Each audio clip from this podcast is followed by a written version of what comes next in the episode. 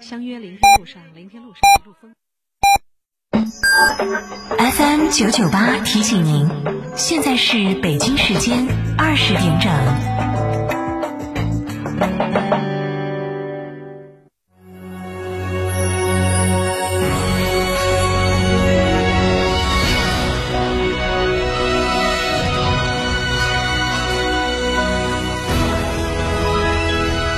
成都的声音 F M 九十九点八 成都人民广播电台新闻广播。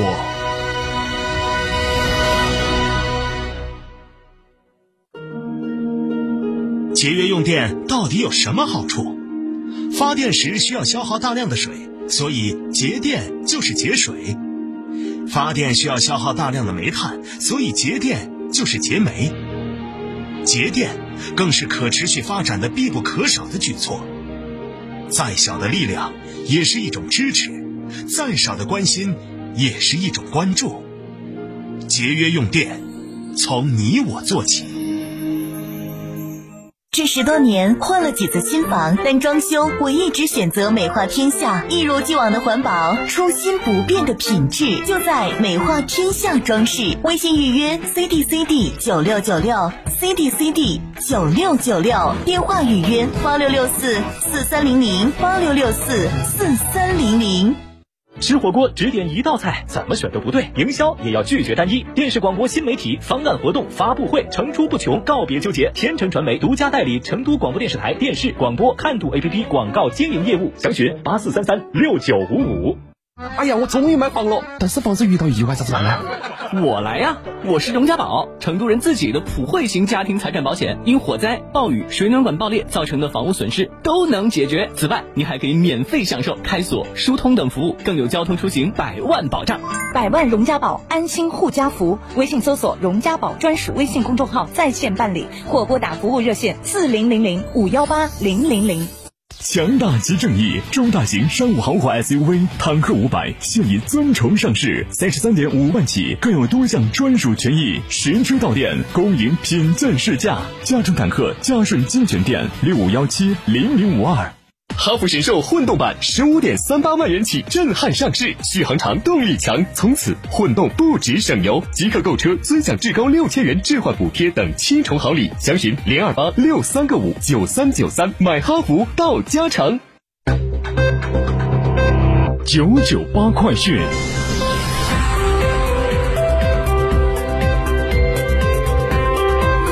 这里是成都人民广播电台新闻广播 F M 九十九点八， 我们来关注这一时段的九九八快讯。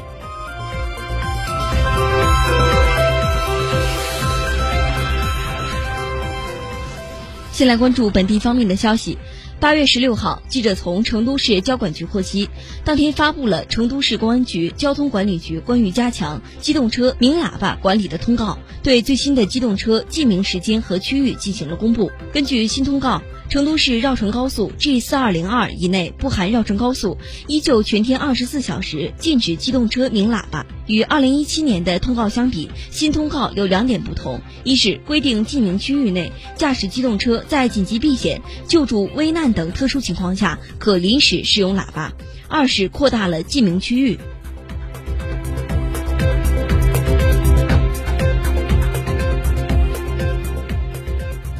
中国大熊猫保护研究中心十七号发布消息，大熊猫中心的大熊猫翠翠于近日在四川卧龙神树坪基地产下一雌性幼崽，体重 二百七十点四 克，这是迄今为止全球圈养大熊猫出生体重最重的幼崽。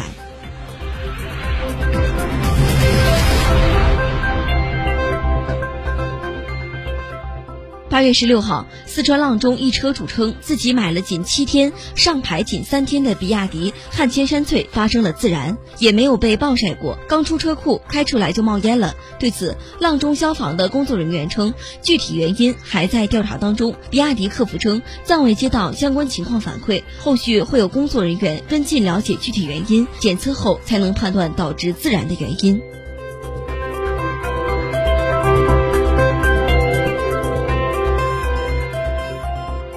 我们再来关注国内方面的消息。中国外交部发言人汪文斌在十七号举行的例行记者会上表示，台湾是中国的领土，台湾问题是中国的内政，任何外国无权干涉。日方应恪守中日四个政治文件原则，以实际行动体现重视中日关系的表态，为改善发展两国关系做出建设性努力。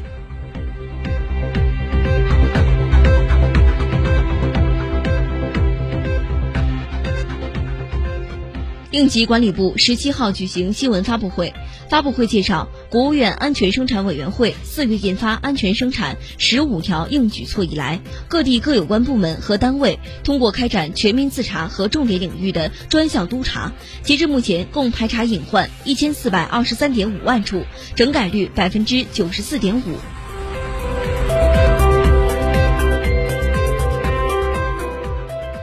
为了应对高温干旱影响，昨天水利部长江水利委员会发布调度令，调度三峡水库于十六号的十二点起向长江中下游补水。初步测算，三峡水库加大下泄，未来几天将为长江中下游补水约五亿立方米。在三峡水库向长江中下游补水期间，金沙江下游梯级水库群也同期开展补水调度，可增加补水约三亿立方米。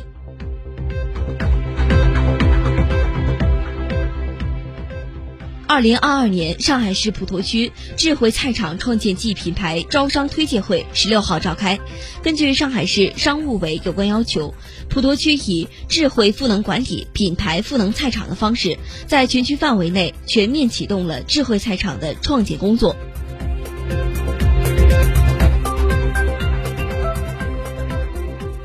据台媒消息，艺人艾诚在地铁站坠楼身亡，目前警方获报已赶抵现场，详情仍待进一步的理清。艾诚本名蔡艾诚，一九八二年出生于马来西亚，中国台湾男演员、歌手，北七乐团主唱之一，曾参加超级偶像，获得了第一名。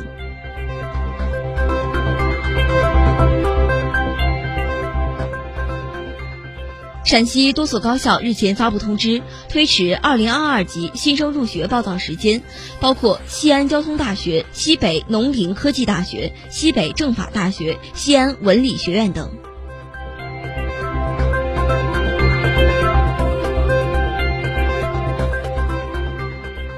十七号的零点至十四点，西藏自治区新增本土新冠肺炎确诊病例八例，新增无症状感染者三百二十三例。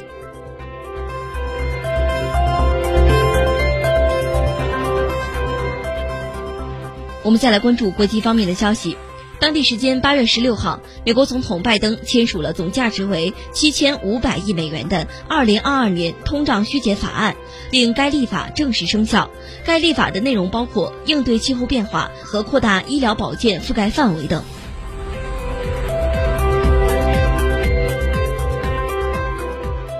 近期，扎波罗热核电站多次遭到袭击，受到各方关注。俄罗斯方面十六号表示，乌克兰武装部队当天炮击了扎波罗热核电站所在的埃涅尔戈达尔市，乌方尚未对此说法作出回应。此外，俄罗斯国防部十六号表示，克里米亚北部占科伊地区一个临时弹药库当天发生爆炸，事故原因还在调查当中。